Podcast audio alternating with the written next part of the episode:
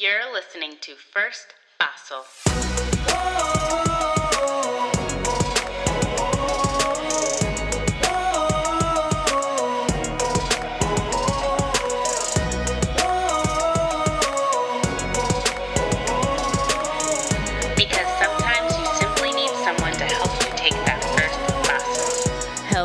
And welcome to First Paso, a show where we learn together how to take that first paso toward becoming the best versions of ourselves.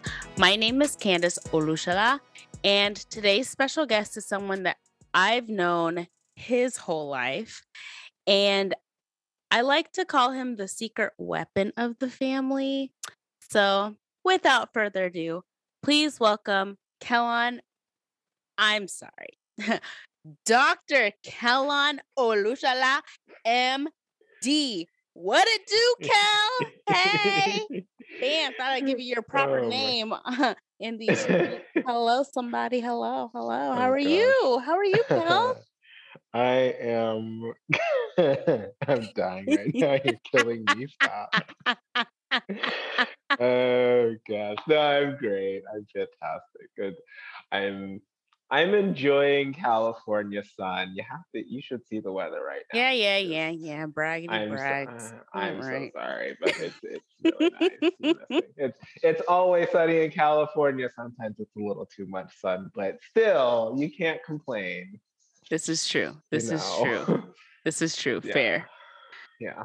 So, dude, uh, how's it been? I miss you. I haven't seen you since what was that, September of last year?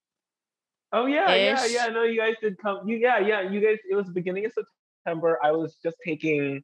I was taking Step 2 at that time. You guys came to visit in Philadelphia, right? Yep. Yeah. And literally 24 hours, just like Kevin's wedding. It was like, hey, 24 hours of seeing my little brother. So yeah. Yeah. Uh that was. can we do Yeah, like we- 36 hours next time? I think that would be like yeah, nice. honestly, you know? that would be that. That's an improvement. That would that would be, be a Let's major improvement if we got yeah, let's, 36 let's- let's- hours to see each other Yeah, let's plan and not one. every two years. Like that's not acceptable. Yeah, yeah, that was it. Awesome. So why don't why don't you tell people a little bit about yourself from your perspective? Okay, so yeah, so my name is Dr. Kellon Olushala, MD. So proud of those letters that I worked so hard to get attached to my name. hmm Um, I mean, you you know how the struggle's been. Oof. Jesus, Holy Spirit. Yes.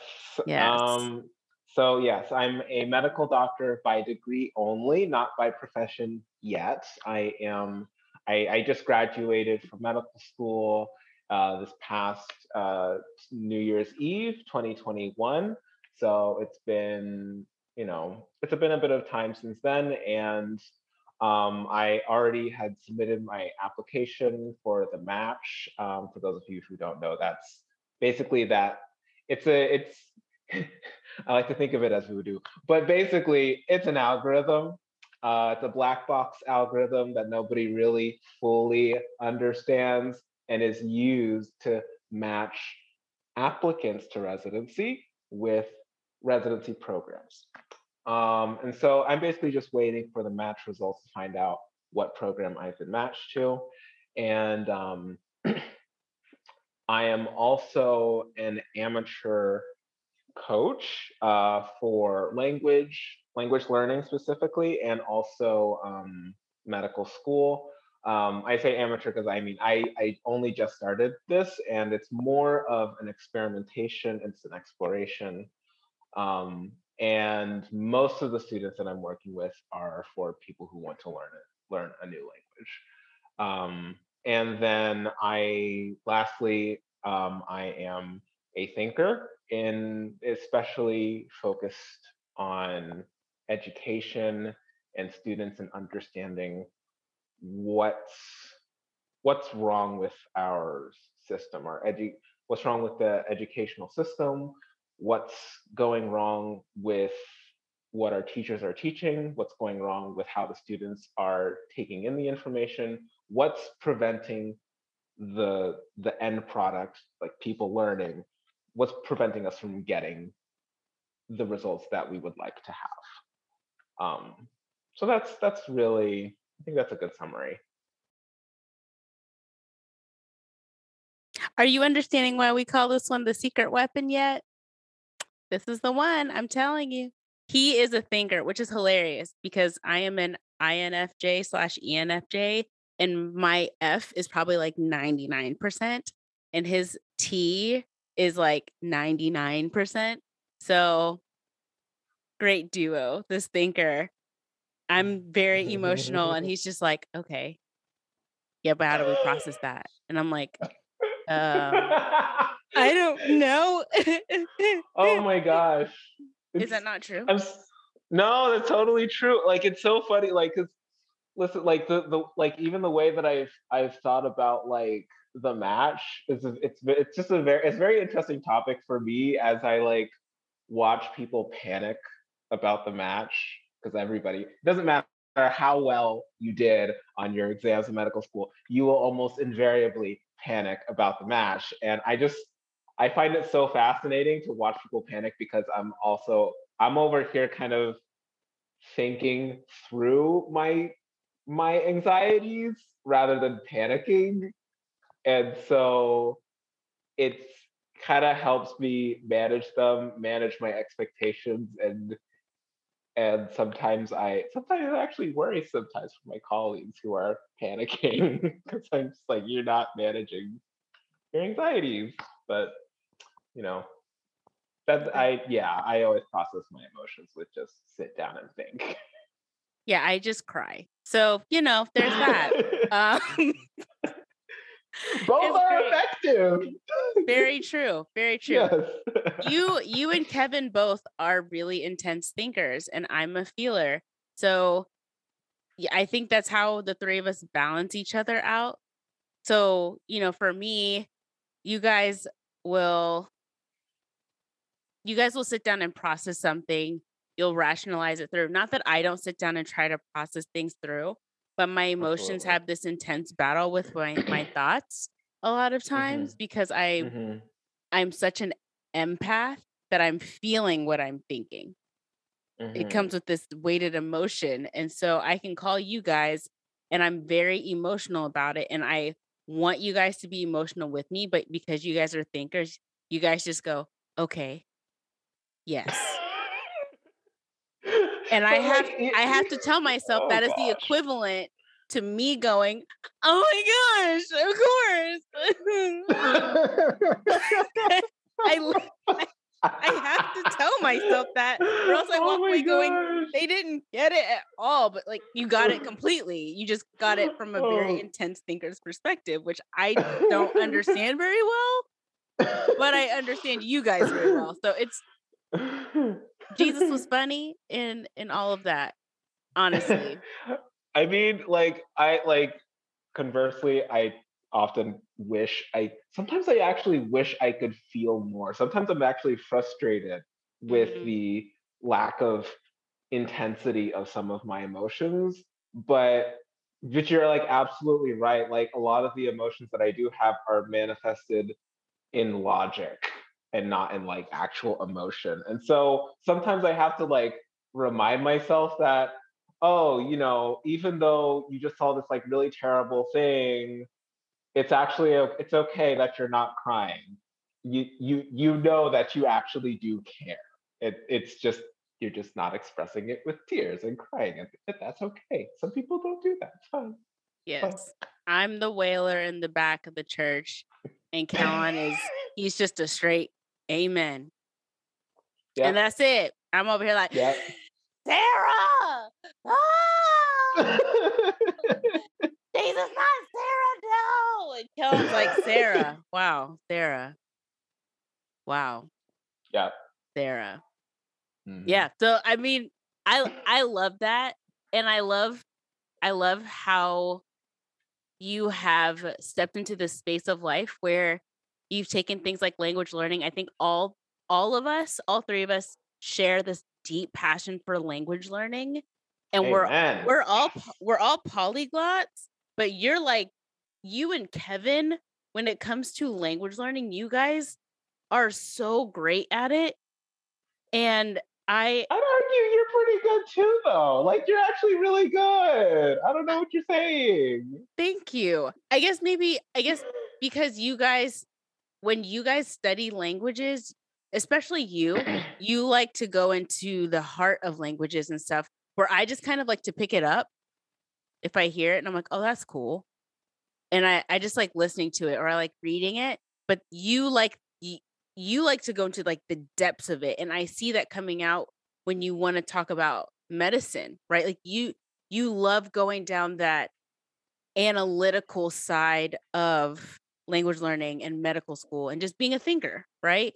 Whereas I like to feel feel the language. I like to be in the language. I like to experience it while also getting that structured understanding, but why?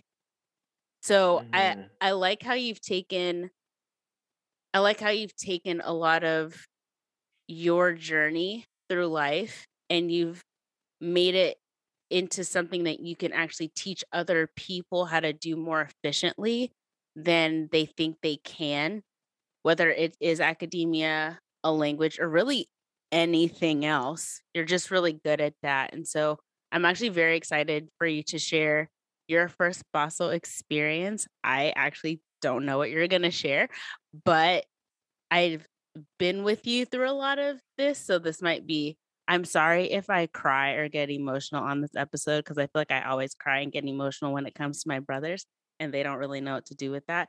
But I'm I'm going to try to contain myself with whatever you share and mm-hmm. I I'm I'm curious what what for you is a first paso experience that has shaped where you are today.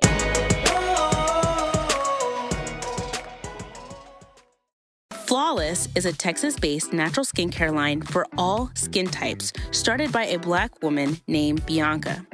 After she graduated university, she had broken out with cystic acne, dry peeling irritated skin, and had scabs and scars all over her face. She tried different skincare methods and skincare lines for three and a half years with no success. That's when she remembered the idea of Flawless that God gave her almost four years prior and started making her own natural soaps. The name flawless came from the Bible verse, Song of Solomon, chapter 4, verse 7, which says, You are altogether beautiful, my love. There is no flaw in you. Now, let me tell you, flawless products have done the trick for me. I absolutely love that they have handcrafted products made in small batches to ensure the highest level of quality, and they're free of parabens, phthalates, and sodium lauryl sulfate. The slow cured traditional cold process method used makes your skin look and feel flawless, baby, and who doesn't want that? So, if you're looking for skincare products that are made with care using ingredients that you can trust, go to www.flawlessnaturalsoaps.com and use my referral code Candy for JC, that's C A N D I E, the number four, and JC to get 10% off all your purchases over $10. Choose Flawless and be reminded just how beautiful you are in the eyes of God. So I think I should start with uh, the pre-paso experience to sort of explain. I'm trying to set the stage so that it makes sense how I got to the first paso experience. Okay. And the pre-paso experience was more in high school.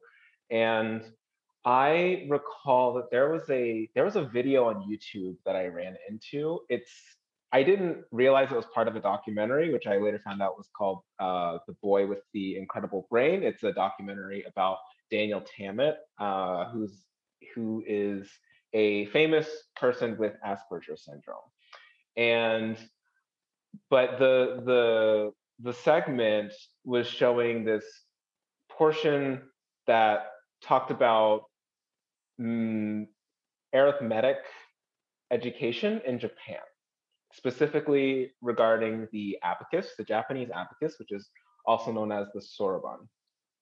Okay. And, wow. Wow.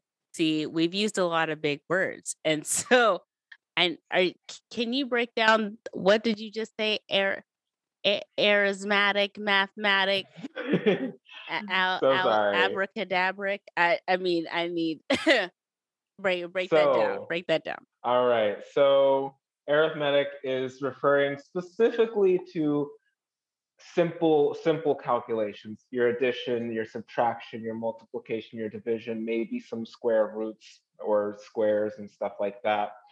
Um, and the abacus, i I don't know if you guys know about that. It's it's sometimes it's like a wooden sort of square shaped thing and it has beads on it and you move them up and down to count numbers to add things that's that's basically the abacus and the japanese version of it which has a row on the top with single beads and those represent five and then it has four rows on the bottom and those represent ones so each column would represent nine when put together um, Wait, didn't we use that in Montessori school? I think I I had that I in so. Montessori school when we were. So, for those of you who don't know, Yeah, my brothers and I went to a Montessori school when we first moved to Kentucky in the 90s. And I think we actually did have abacuses to do math with. And then we also had those. Do you remember those like um oh they those were like blocks beads, those blocks kind of, but they would be like Yeah. in sheets of a hundred and you could stack them to say like this is a hundred, yeah. two hundred, three hundred, four hundred, or like this is a group of 10. This is and we did a lot of math with those as well. Those So. I'm just remembering that from being four and five years old in pre-K and K. So that's yeah, that's really cool. Go ahead. Sorry, I just had that flashback. So in the video, it demonstrates how in Japan they they teach the kids how to operate the abacus at like blazing speed.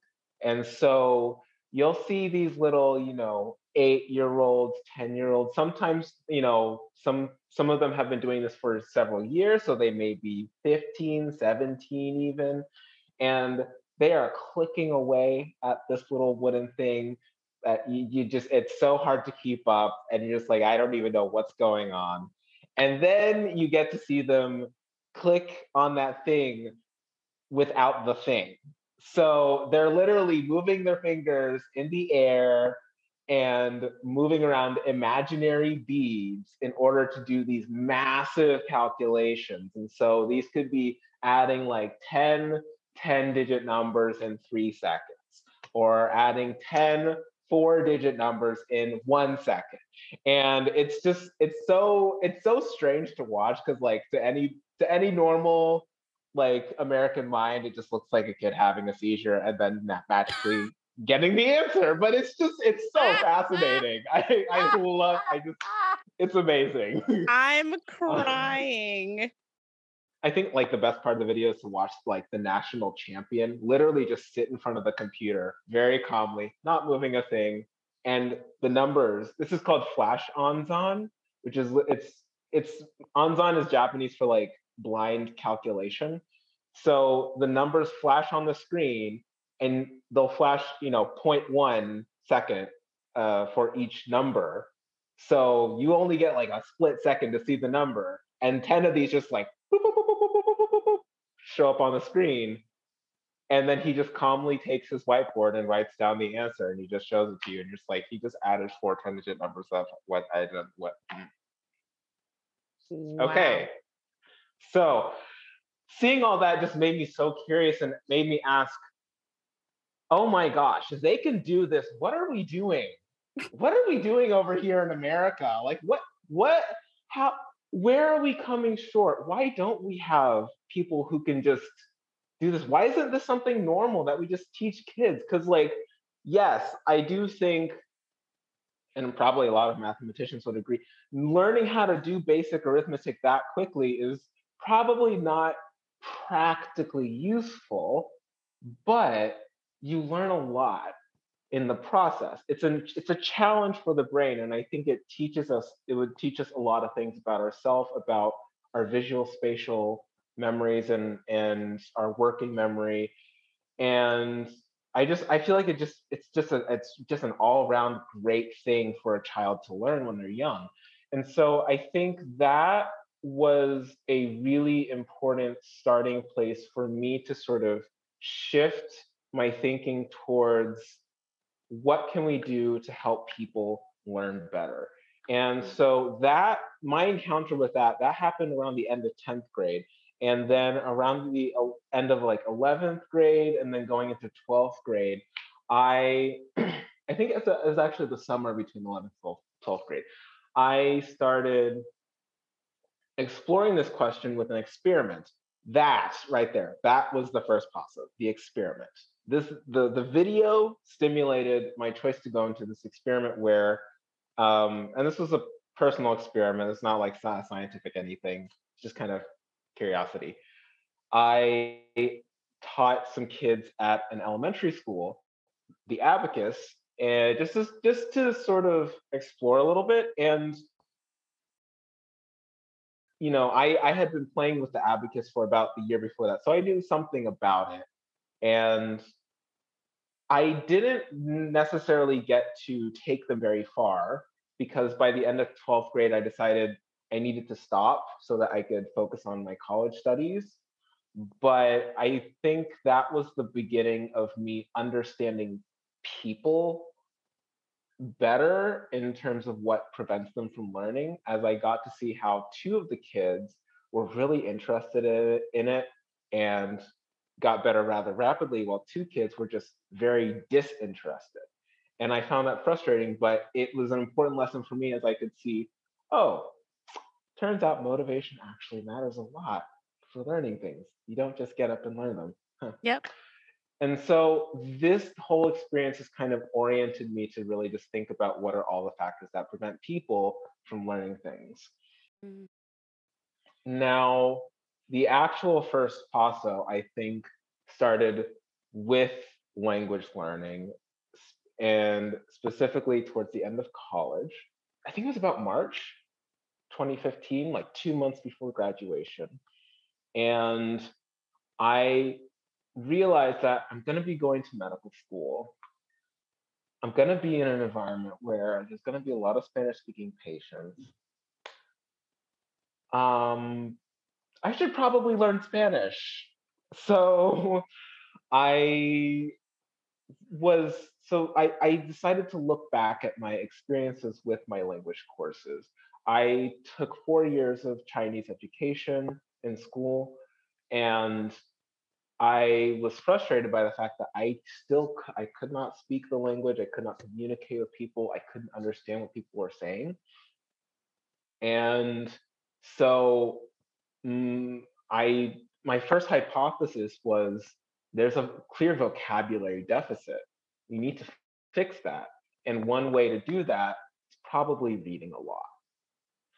And um, that was sort of the beginning of me creating my personal hypotheses around language learning that sort of um, stimulated stimu- stimulated my language learning basically. So as i was transitioning from college to medical school i think that was that i thought was an excellent place to really begin really begin exploring the question more deeply because I had always held the po- the hypothesis that uh, there's always a better way to do something. There's always a way that can make it easier, and we should look for that better way. But I wasn't really actively testing it until then. So I I I realized, you know, going into a difficult and sometimes hostile learning environment like medical school and also exploring this language learning thing is really the perfect environment for me to explore this question more deeply. That's funny because you said that you like to find things that are easier. And ever since you were little, the thing that, okay, so I'm trying to remember for Kevin what it would have been. I don't remember too much right now. But for myself, I was always asking, but why? But why? But why? And that part of me that always wants to know, but why or but how was, I think, what led me into liking languages as well as medicine, as well as music, or just understanding people, even the racism in the country. But why? But why? But how? And trying to find the connections. For you, you were always saying, but how do I conserve energy? Like ever since you were, I, I'm tell people, this kid, yeah, if yes. he was like, I don't need, I don't need my mitochondria expending energy. It doesn't need to be expending. So oh my god! You're that's so right. Not, that's not. That's that's just not. That that's not in my schedule today to be expending that energy. Oh god, so we're just not. Yeah. Eh, literally, ever since he was in single digits, that he's like that just takes too much effort. And people that, would say, that, "Oh, that sounds so lazy." But what he's yeah, saying no, is that like I I don't want to waste unnecessary energy that can be conserved for something else just because I can't quote unquote figure it out. How can I figure it out and not have to waste my time or waste my energy to get it done?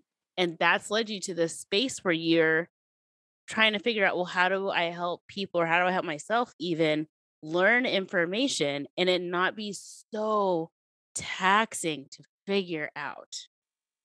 Yeah, that that yeah, no, that that is a very good description of me.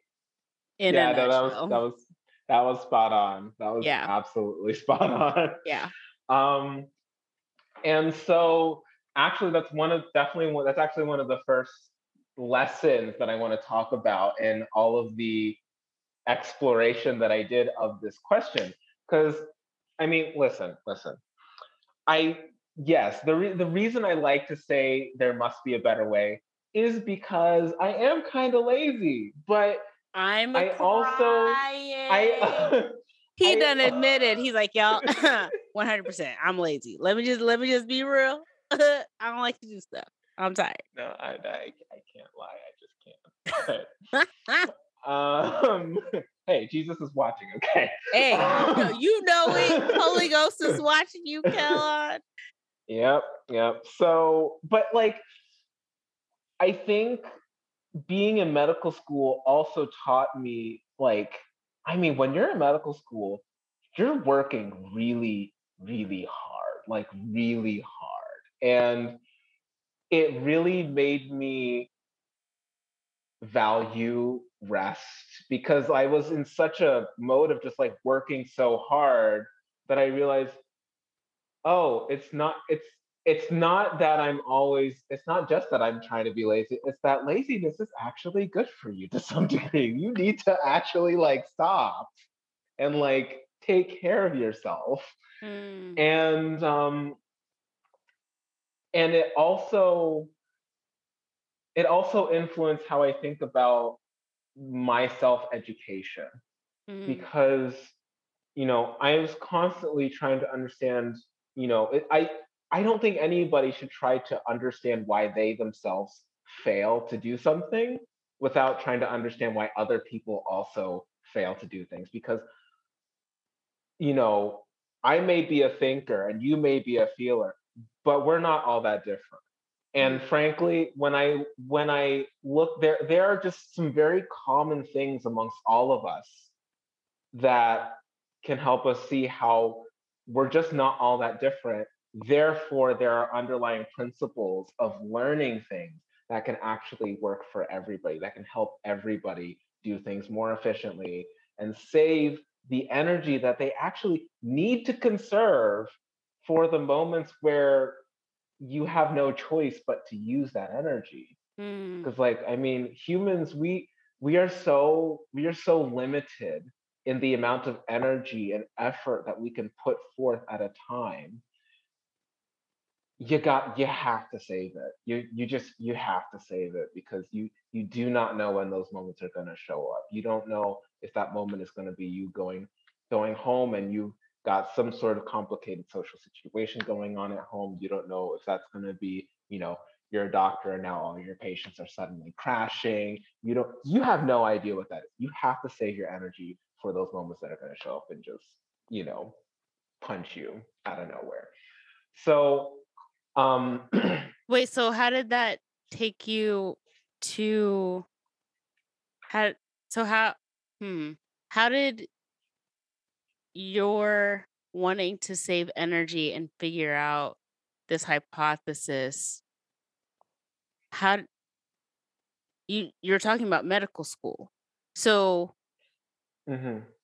so how did this curiosity into this experiment going from language learning into medical school what what happened with that hypothesis Okay, and so curiosity yeah, so there were a number of things that I was trying to find. I was trying to find commonalities between how I was studying language and how I was studying medicine, find differences, what was working here that I could apply there that would make my life easier. Right. So so one of the things that I realized is that the reason why people may not feel motivated to do something is not because they're not motivated. It's not because they don't want to do it, but because the things that they perceive they need to do to accomplish it is it's too energy consuming. And that that's me yeah. So th- that i am the i that i my name is candace and looking at things and thinking of what i need to do is exhausting. I just thought i would share that with the room. Thank you. And so whenever I see that, whenever I see that, and and you know these kind of these kinds of people will have a tendency to start beating themselves up to be like, oh, I gotta stop procrastinating on this and procrastinating on that and procra- procrastination. We have to be very careful with that because procrastination it is it is in my personal opinion based on what i'm uh, what i've observed procrastination is not a symptom of laziness.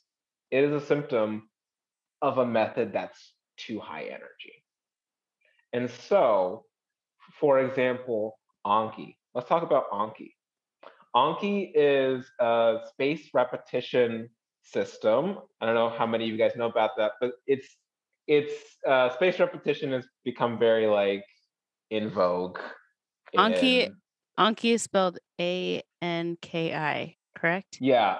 Yes, anki and in, in fact, that that term is also Japanese. I can't remember the exact meaning of it, but it is Anki is an as an app is an application. It's a space repetition system, and it's basically a flashcard program where you can put in um, data on the front and sides of your electronic flashcards, and it will give you the show you the card, test you on it, and you'll say how well you knew it, and then it'll decide when it should show up again, um, so that you don't have a chance to forget it, right? So then it'll start spacing out more and more the space between seeing the card and then seeing the card again.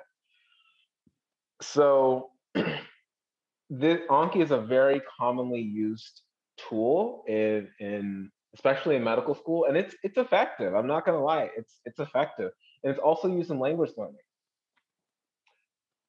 But I think it's so important for us to balance the effectiveness of something with the energy cost of something.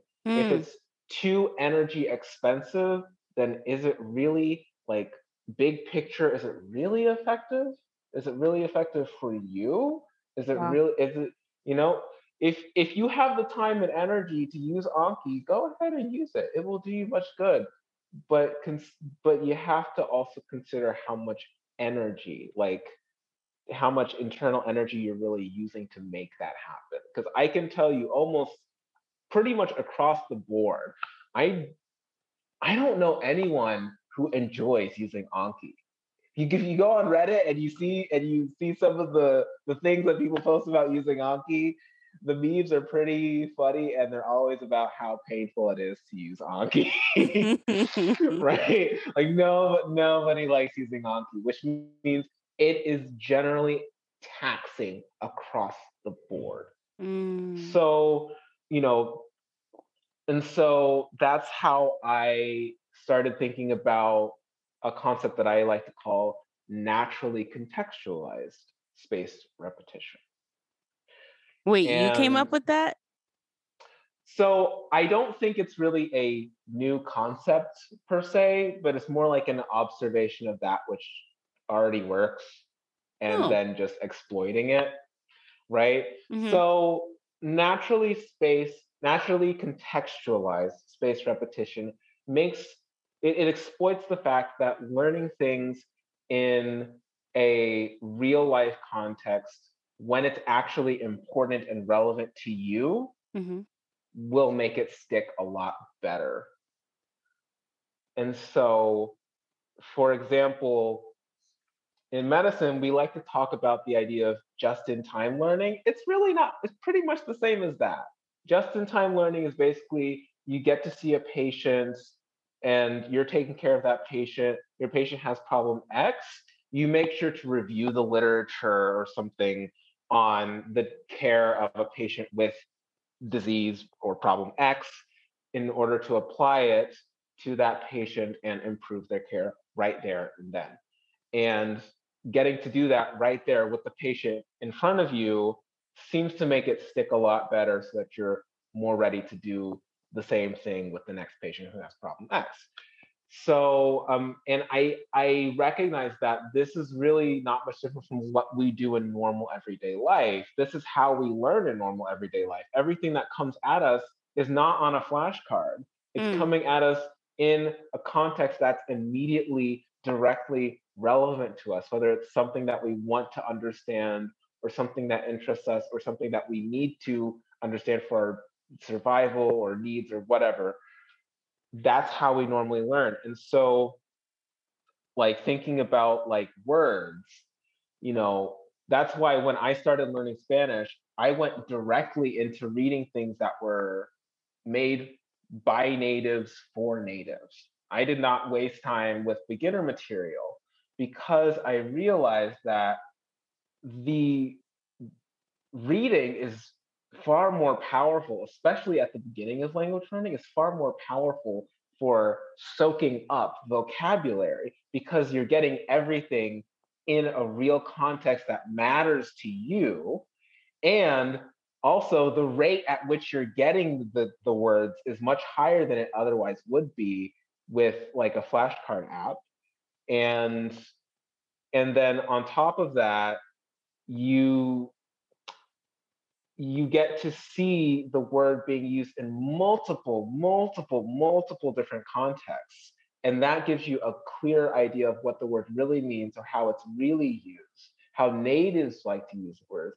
And that helps you internalize how natives use their words so that when you talk, you sound more native like. And so I figured this is probably going to be a lot more natural and effective than using something else. So I took that and said, hmm, let's see if I can apply this to medicine. The immediate the immediate thought was, you know, I'm probably not doing enough questions. In in medical school, we have to do a lot of questions. Like we have question banks. Question banks are literally banks of kind of they're banks of questions. You you can you buy them, and we use those in order to prepare for our exams. And I realized that I needed to do a whole lot more of them to really get the the input that I needed to really understand medicine well. And that's mm-hmm. how I came to the conclusion that I wasn't doing enough questions. And immediately after doing that, my my shelf scores on my exams went up like 10%. Wow. Yeah. So basically, the major thing that I learned is methodology is key. Methodology is everything. If you're having an issue with trying to do something, trying to accomplish something, trying to meet your goal, consider whether it's the methodology and not a problem with your level of intellect. Hmm. That's really important that you say that because when you think of let's talk about maybe like elementary school where mm-hmm. you're learning new things in school And some kids feel as though, well, science is really hard compared to math, or Mhm. math is really hard compared to English, or yeah, English, or English is really hard compared to history, or history is really hard compared to music. And they'll tell you that you're gifted in this or you're not so gifted in that, which isn't necessarily a problem. I don't think we're all supposed to be just awesome at every single thing that comes our way. However, just the idea that there are methodologies that can be done, I think our system in America is set up to where they just think there's this one size fits all methodology. And because of that, students assume that they're just not good at something, but it's because they've only been told this one methodology that may or may not actually work for most people. Like, but Mhm. that that's it. That's Mhm. that is that is the structure. That's what they're given, and they're expected to make that work. So then I guess my question would be then what is your take on people who say like I'm a visual learner versus a audi- auditory learner or I'm a tactile learner? Like for so for myself, okay, I'll give myself as an example.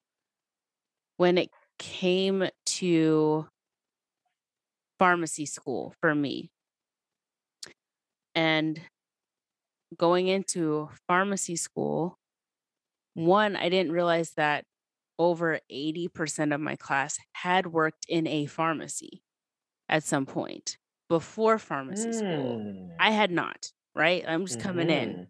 And so when they're talking Mhm. about stuff in class, I sat there feeling like is every everyone is speaking a language that I I don't understand. I'm reading the material, I'm Hmm. reading the textbook. I I'm I feel so incredibly lost in this world where people are speaking as though they understand each other. And when I didn't Mm. pass my antibiotics course, that was one of the first things that my teacher said. My teacher said, You are the first student that I've had in the 30 plus, 40 plus years of my teaching experience where I I've not thought of teaching a student who had not already been in a pharmacy prior. I've always taught my students as though they've been around drugs in a pharmacy. So I don't have to say certain things or I Hmm. don't have to do certain things. He said, I think for you, if you get into that world and then you come back, all of a sudden you'll go, oh. And he was absolutely right. So when I I didn't pass my antibiotics class by 1.3%, and he, he was so Mhm. frustrated because he saw how hard I was working. I pretty much had a cot in his office. Might as well just have pulled it out from under his desk every time I walked in. I literally was like, I do not understand. And I will say, students, this is just a side note as someone who is an educator and everything. Please, please, I don't care how scary your teacher is. I don't care how how you feel about that educator. If you truly, honest to God, do not understand something, please don't spend the rest of your semester going, Well, I just didn't understand and I'm frustrated because the teacher's not talking a Mm. language that I understand. Say something Amen. about that to that teacher because the teacher Mhm. the teacher's in a classroom with a whole bunch of other students. They can't just use their telepathy and go, student in row 3, seat 8 is not understanding the words coming out of my mouth. Like, no. That's on you. You have to do that. You Oh, have to get past your fear of someone because it's it's your education. It's your ability to learn. And sometimes you do go to that professor and really what they said in class is all they know how to say, which is unfortunate. Mm. But you did go out of your way to try to get help. And it's better to try Mhm. to do that in case you get the help you need versus not. And so that's that was just my educator's two cents. But going to that you. professor, That was, mm, thank you. thank sorry. you. That was just a word. Just mm. I'm just saying, I just I I get frustrated for for students who do that. So I went to this teacher and he knew I was after every class, he I was like, Candace, are you coming with me? Because he already knew I was coming. So he's like, Do you want to grab lunch and then just meet me in my office? And that's how earnest I was to try to figure this out. And so when I didn't pass, he literally gave me the assignment to spend my semester off school to get back into the program the next year. He said, Your job is to find a pharmacy job. Do that while you study for the next year. And then let's mm-hmm. see what happened. Mm-hmm. So I went mm-hmm. from having like a 60, I think I at 68.7 mm-hmm. percent in the mm-hmm. class. The next year, I was on one of the top students in his class. But because I was mm. in the world, I was in it. I was I was soaking it in. So then when we got to class and students were again speaking as though they had been in that space before, I was going, oh, yeah, me too. I absolutely understand what you're saying. I completely get it hmm. now. And this is, I could teach, I could tell someone else. I can explain it to my classmates where before I couldn't even explain it to myself. Goodness. And so I did that with another teacher who a lot of people didn't even like her because of her teaching style. They're like, she doesn't just give us the answers. And for me, I've never liked teachers like that, that just give us the answers. I want my brain to figure out how to do things. And I like the mm-hmm. challenge of my brain figuring it out when other people can't. Yeah. And because I don't want my brain to be lazy to where I hit my older years and then my brain's never learned how to reason. And mm. you end mm. up putting yourself mm. in a mm. panic and saying, I don't know what yeah. to do. I don't know how to approach this. I don't know how to, I don't even know where to start. And as a tutor right now, I hear that a lot from students who say, mm-hmm. I, "Well, I don't know. I just need you to give me the stuff." And I'm like, "Uh, uh, uh, uh, uh, uh you came to the wrong tutor. No, son, no, ma'am. that is not what's happening. Your brain yeah. works." And I had a teacher mm. in pharm school who was like that. When students would get mad, that she wouldn't just give you the answer. She always said, "Your brain works, so use it." And so if you if you you mm. knew you knew that if you went to her office and you said, "Hey," Can you explain this to me? She would open her drawer, she'd pull out a whiteboard marker, hand it to you, and she'd just say, draw. That's it. That's all I she would do. That. She wouldn't even, she's I like, love if that. draw it, if you can draw it, you know it. So mm. she'd say, go up there and draw me what your brain is processing. And then mm. explain mm. it to me how your brain is processing it. Cool. Mm. So I would go up there and I would draw. Mm-hmm. And then mm-hmm. I'll explain it to her. And then she'd go, okay. She'd grab a different color marker and she might erase things that weren't quite accurate and go, mm-hmm. actually, let's take this away. And what if I put this here? Now what? I'm like, oh, she's like, see, you knew it. I love That's that. it. Like that's it. I That's how that. she taught us. So sometimes we would be in a circle in her in her office all mm-hmm. of us mm-hmm. with with markers and she'd mm-hmm. go okay you go up to the board and draw that does is that how other people would have drawn it is that how you picture it okay how do you picture it can you draw it in a different spot on the whiteboard okay but are these the same like even though you drew them completely mm. differently is it actually the same concept it is it's just this is how your brain processed it this is how your brain processed it and it's actually both correct hmm. So you don't I have to feel like you don't understand it. You just un- you both process it very differently, but it, mm-hmm. you both understand it well. Mm-hmm. Or like, mm-hmm. oh, you see where you're this you see the discrepancies in what you guys are processing. So one, which one of you is right? Are both of you right? Are both of you wrong? Is one of you right? Is one of you wrong? And how do you fix this part of the pathway that you've processed in your mind to make it make sense according to what is actually accurate? And that was it. It was she mm. just asked us questions and told us to draw. That was it. That was how she taught us. And probably I did way better in classes that had me reason and try to process things than teachers that just gave it to me. Because at the end of the day, when it came to actually having to apply it on an exam, I didn't know how to do it because I didn't get to practice that all semester. They just mm-hmm. kept feeding me the answer. So I love, I love recognizing that our brains are are able to reason even though it might not look the same way as the next person but we have these innate really unique ways of processing information that comes to us and at the end of the day we can all learn the same material mm-hmm. right like it's doable yeah. mm-hmm. it is mm-hmm. doable, but you have to Absolutely. allow your brain to do it. Mm-hmm. This is why students go into a panic. They say, I have testing anxiety. You don't have testing anxiety. You didn't practice applying it. You didn't get into yeah. it. You you yeah. you spent the whole time memorizing just random things. And so you're like memorized random words and you never practice putting them into sentences. That's how I see it. Right? That mm, that is right? yet another lesson that I ended up learning as well in this whole process, you know, because that like that like that it honestly I don't I don't think I even have any words to add to that like that because I I I still don't understand I don't I don't understand what okay no I can't say I don't understand what test anxiety is I think the first time I actually had test anxiety was when I actually felt that I just didn't quite have enough time to prepare for a test and then at that point I was just like oh my gosh I should not be going to thankfully I passed and it was fine. But that was the very first time I had experienced test anxiety. I was like, oh, so this is what this feels like. Oh, I've never yeah. felt this before. This is so strange.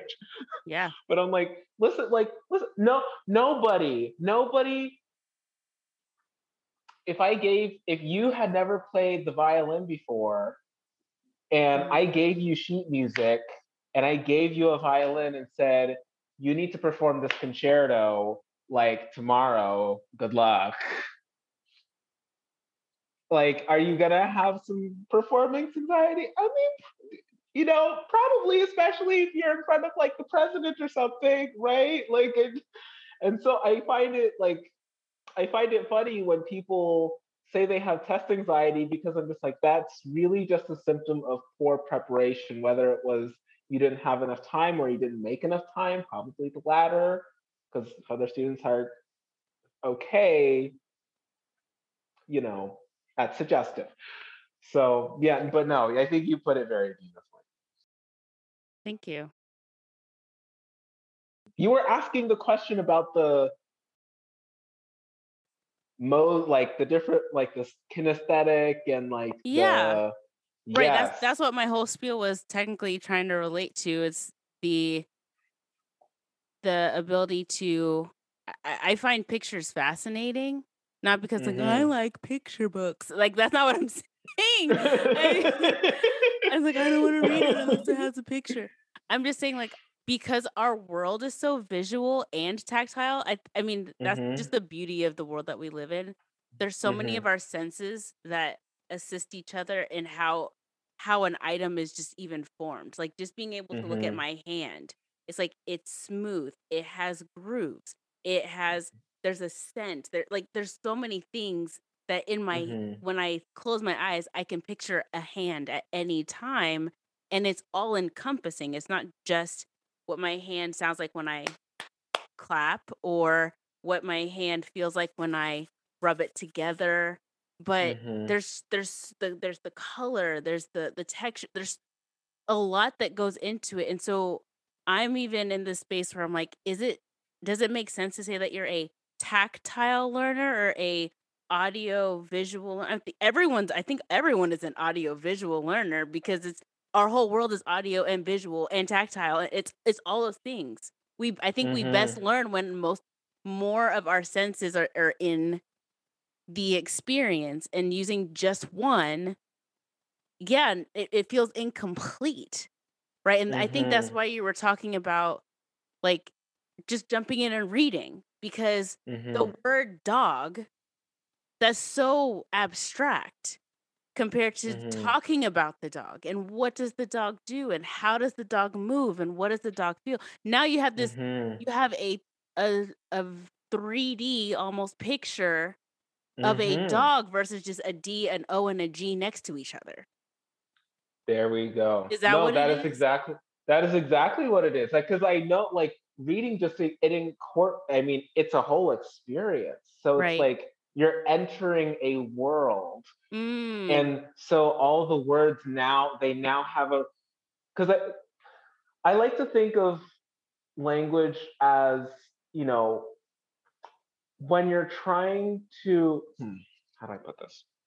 So words by themselves, or let, let's go smaller, letters, letters by themselves they don't have any meaning outside of words.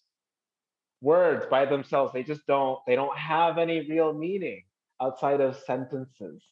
And even sentences, they have some meaning, but they gain more meaning when they're in the context of a more a more encompassing idea, right? So really language is more it's about communication. You need to see the Mm. big picture. You need to see you don't need to see just the forest or just the trees. You just you need to see how the forest or, or how the trees come together to make the forest. Mm. And that's when you can sort of internalize that that's why this tree is there and that's why this tree is there. They all have their specific places and purpose. And you shouldn't just study one tree by itself. It just doesn't make sense. And this is why babies just are group, you know? that's that's why babies are sponges, right? Oh yeah. Because their hmm first however many years before you start teaching them A, B, C, D, right? They hmm are they're soaking everything up by what they're watching people do repetitively, right? hmm It's a And repetition and they're seeing it in context, that. hmm right? Like, hmm okay, for example, our our niece has been learning how to wave recently. So first Oh yeah, we were always we would wave to her and we would wave to her and we'd always say it was like hello or hola Kaita, right? And we kept doing the same thing over and over and then we would do it with each other. Hola, hola, waving and looking at each other and doing this motion to where you would literally watch her. It was like she just wanted to study the the experience of what was happening before hmm her and all of a sudden you would say hola to her and she would just wave. And it's like okay so you you've put it you you've you have processed it in your nine eight nine month old brain that when you hear that sound of hola or when you hear that sound of hello that it goes with this motion that people respond to.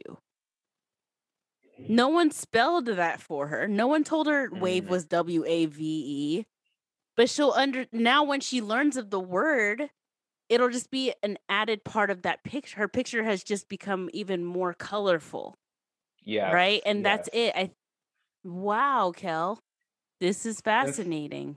Yeah, yeah. So I think what's really cool, I I did get to watch this really excellent uh, YouTube video recently, and I think I think it was by Veritas.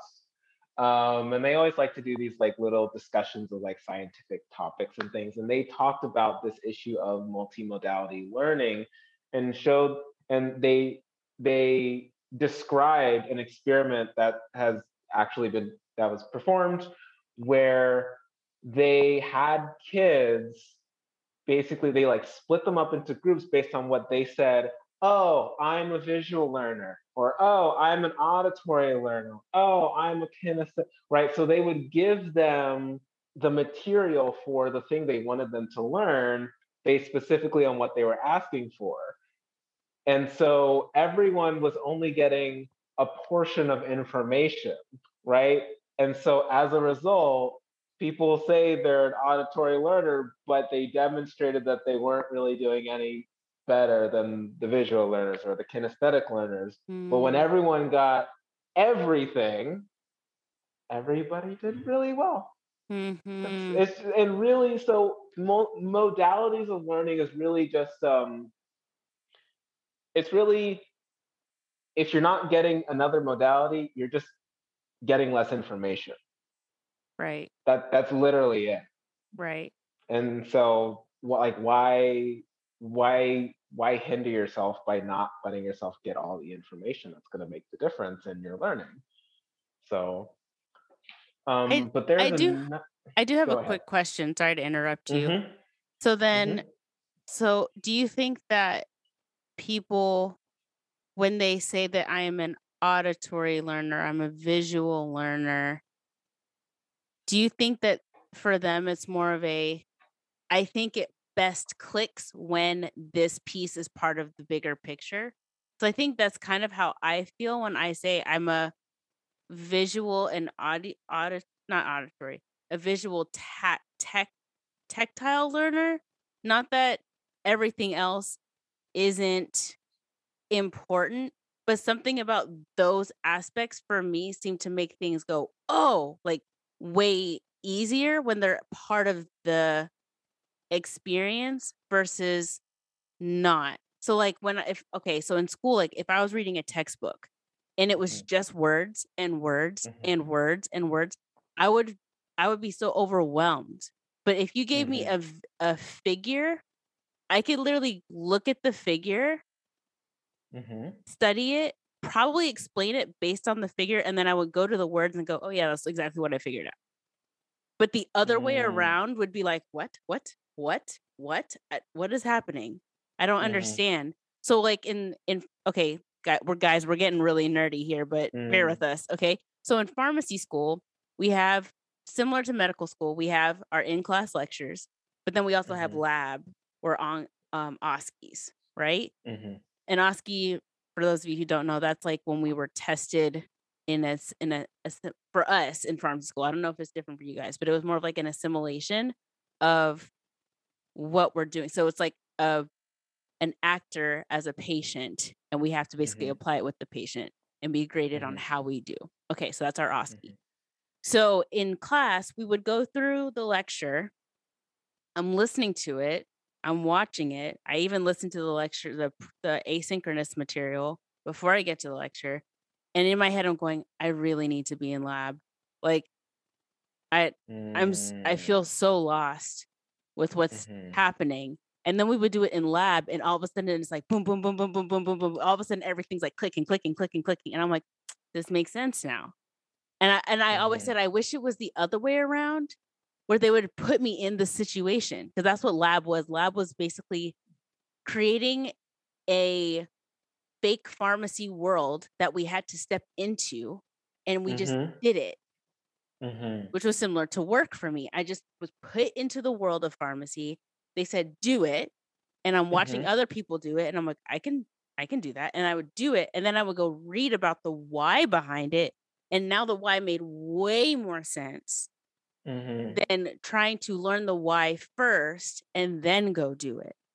I always felt I Mhm. so that's when I said I felt like I feel like I'm a visual tactile learner is that the words even though they they make sense when I read them, they somehow make sense more depending on the order in which I get to see them.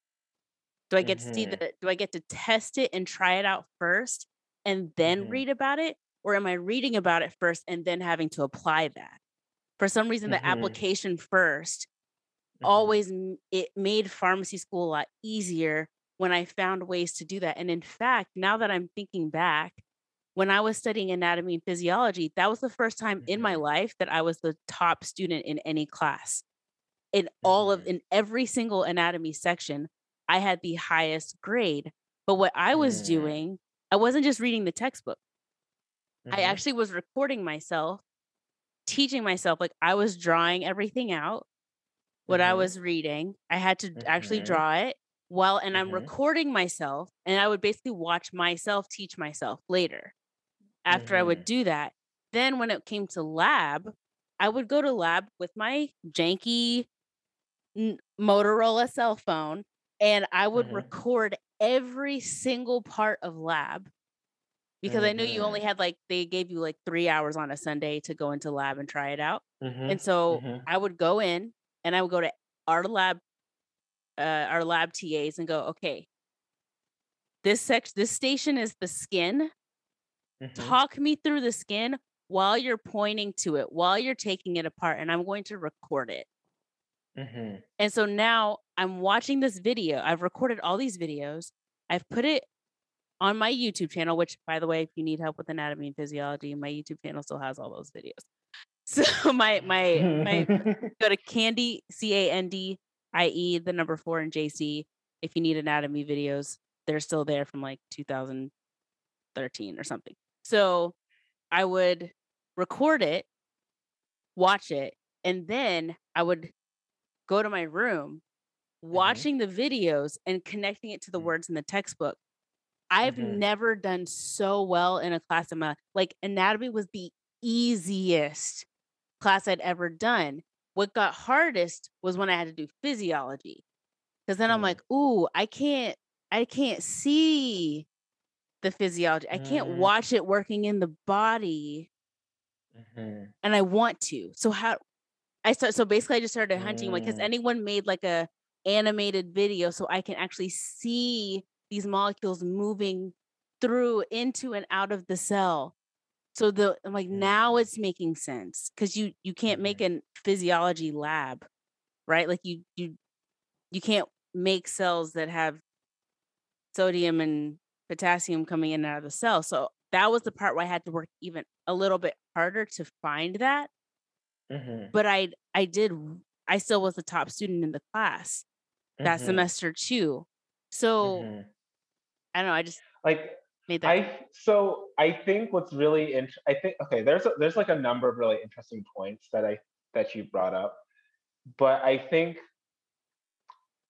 what happened there feels almost exactly the same as what happens when you're learning a new language and you're trying to read something right from the beginning and you don't like a lot like for it's kind of like what happened with mom because Uh oh. Sorry, mom. right so calling so you out. yeah yeah we're calling you out so um one of the people that i coach is our mother um, because she really wanted to learn spanish for quite some time.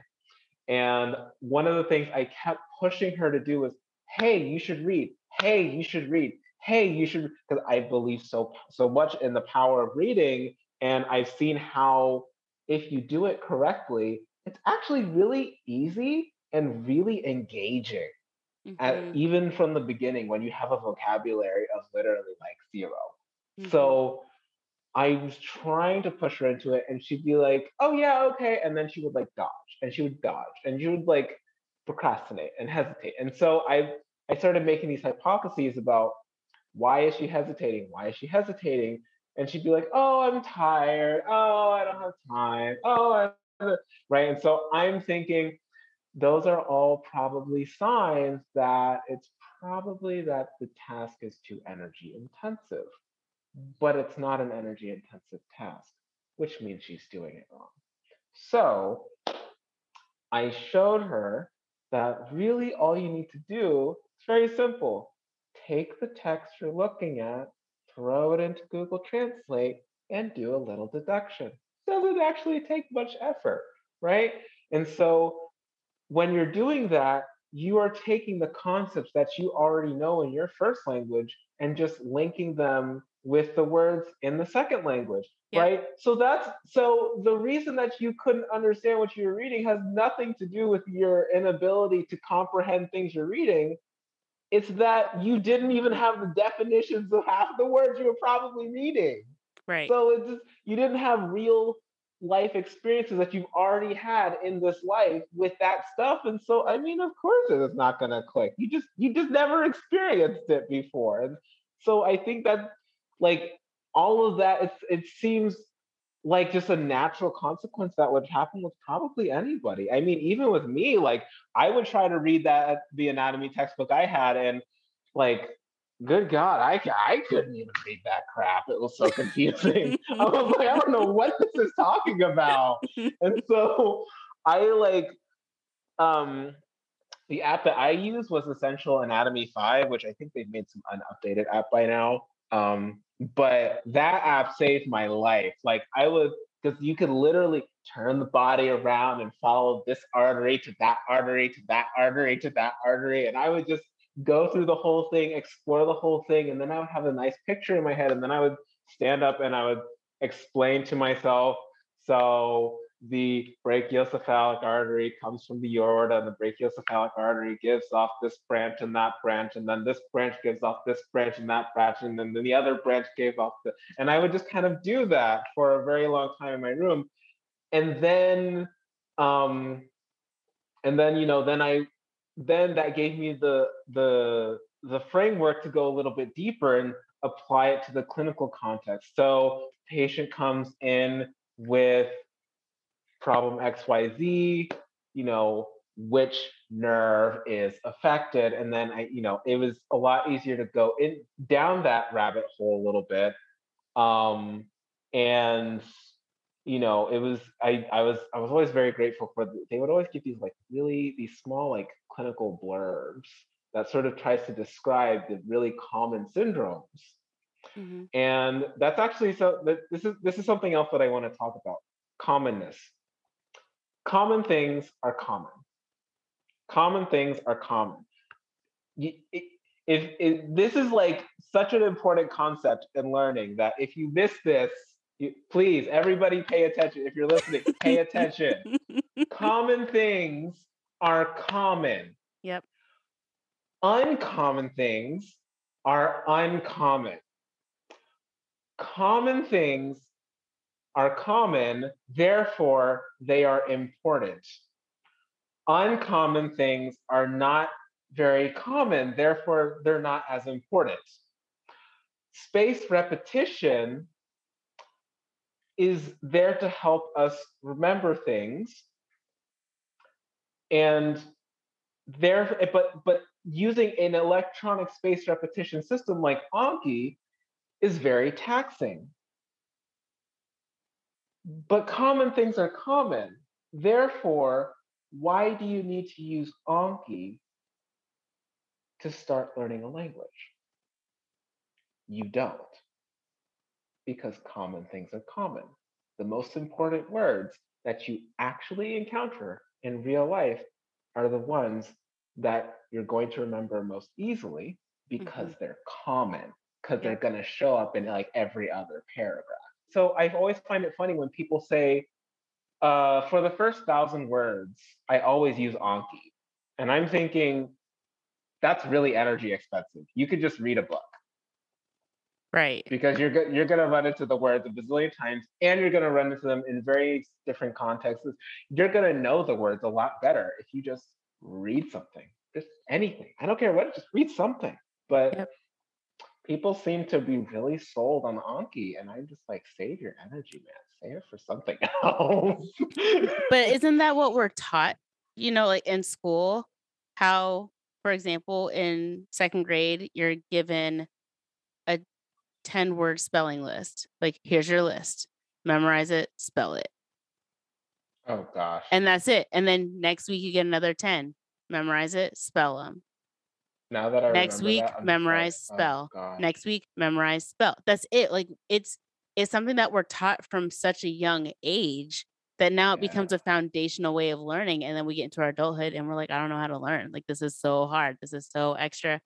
And in reality it might not be versus for example i lived with this little girl from argentina who was trying to learn english and she would just watch youtube kids shows and i like that she was watching shows and movies that she had already seen in spanish okay yeah and then yep, she would yep, watch yep, it in english and she would recognize words that kept coming she would just be listening and she's like they've said this word like a lot.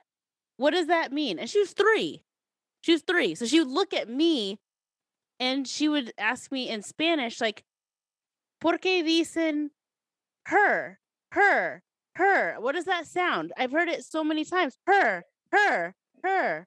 What does that mean? And she would ask me in Spanish, like, why do they say the this her all the time? I keep hearing it. You pick up on things that are mm-hmm. repetitious.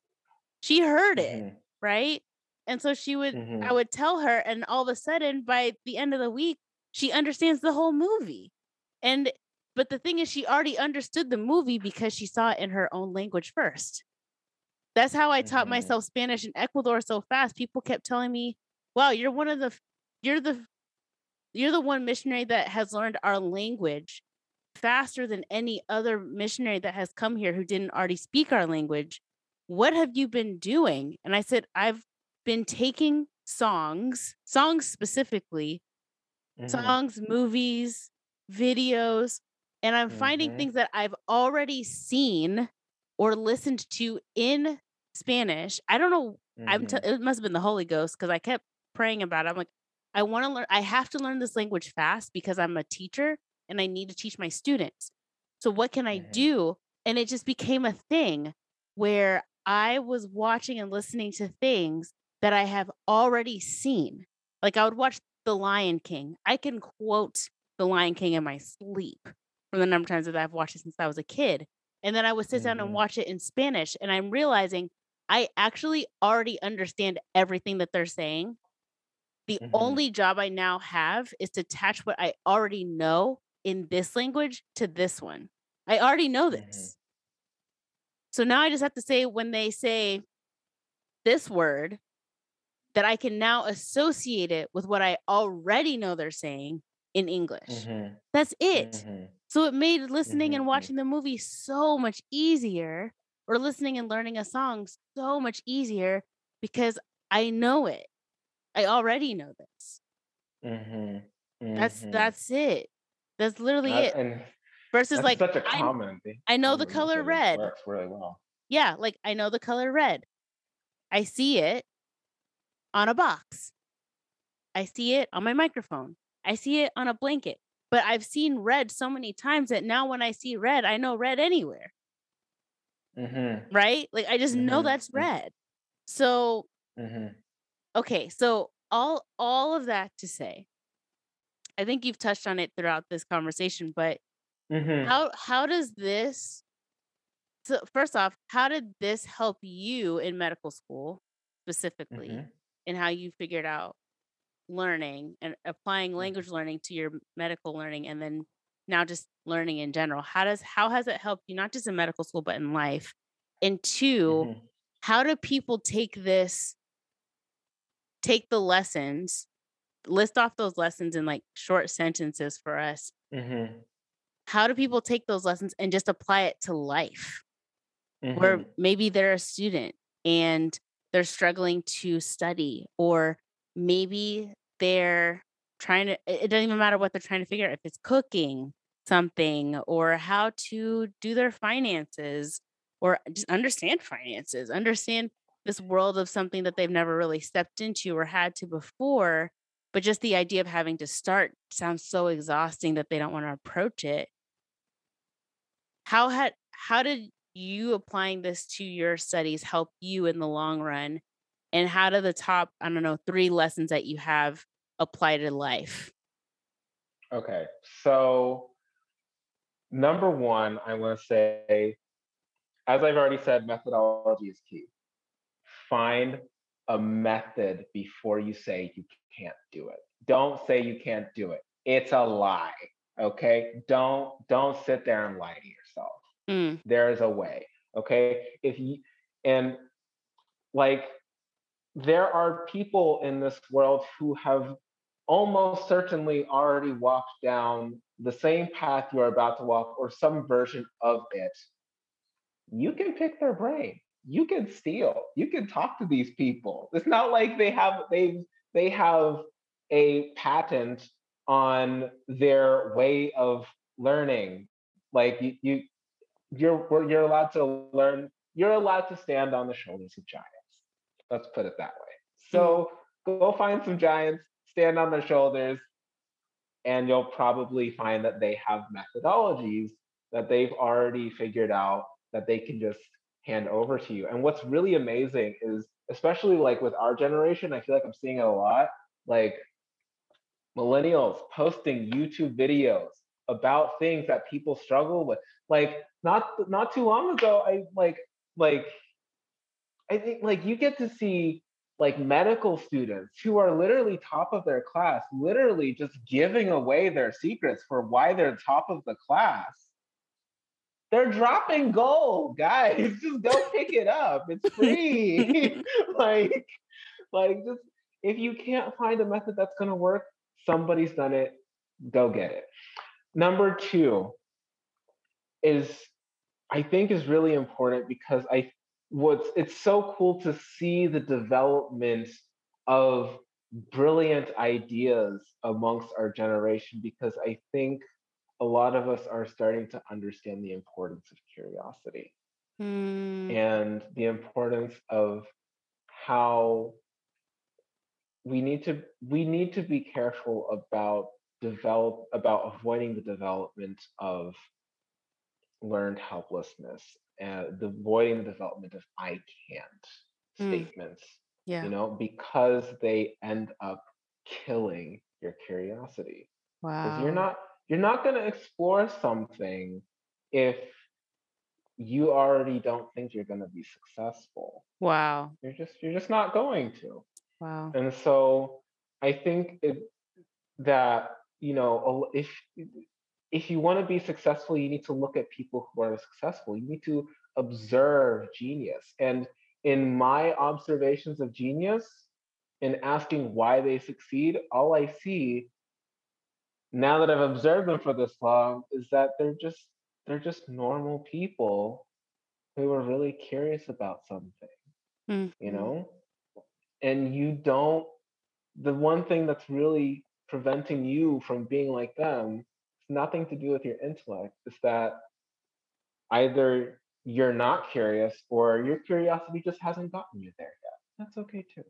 Mm. Um, but curiosity is what stimulates it's it stimulates it it causes you to ask questions and that's really what gets things started and that's what leads to experimentation and experimentation is really key and i think we have to be careful about experimentation itself and how we process experiments experiments are not failures neither are they successes they're just error messages Mm. they're all just error messages. So you have massive objective X, right? And you want to go forward. You you you try to do an experiment. So if you if you are not if if you are too busy thinking I need to succeed at this experiment. I need to succeed at this. I need to succeed at that. You're going to get so bogged down by that that when the experiment fails, you're going to be like, oh no, what a failure. I can't reach my goal. Blah. All distraction. What you got was an error message telling you this is not quite the way. And you Mhm. can use that. So really when you when your experiment fails, you should get up, jump for joy, and be like, I now I'm now closer to my goal than I was before because functionally speaking, you actually are. Mm. And as we do more experiments and as we develop that th- that the curiosity that that becomes experiments, that becomes passion, that constant driving force, that will take you to the realms of where geniuses are living.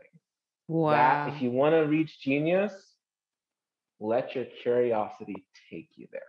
yes. Let let it do what it wants to do. Yes. Yes. And I I I love that concept of it's it starts with it just starts with a grain of curiosity.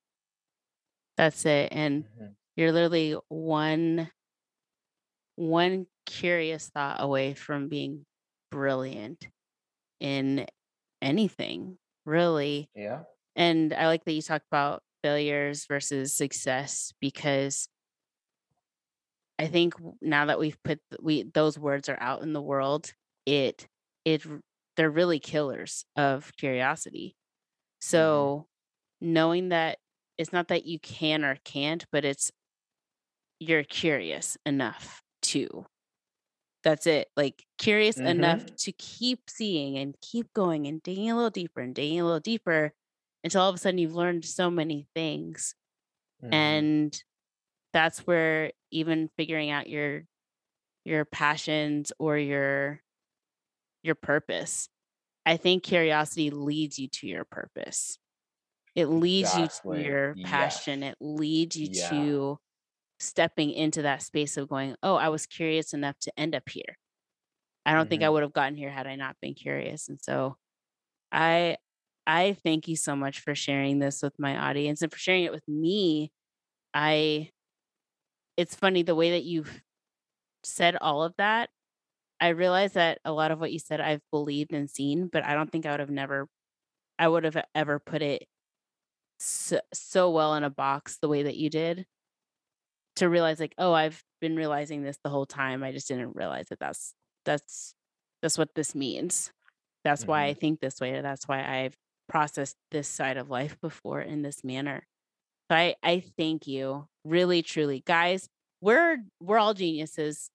Let's just yes, we're all geniuses. And yes.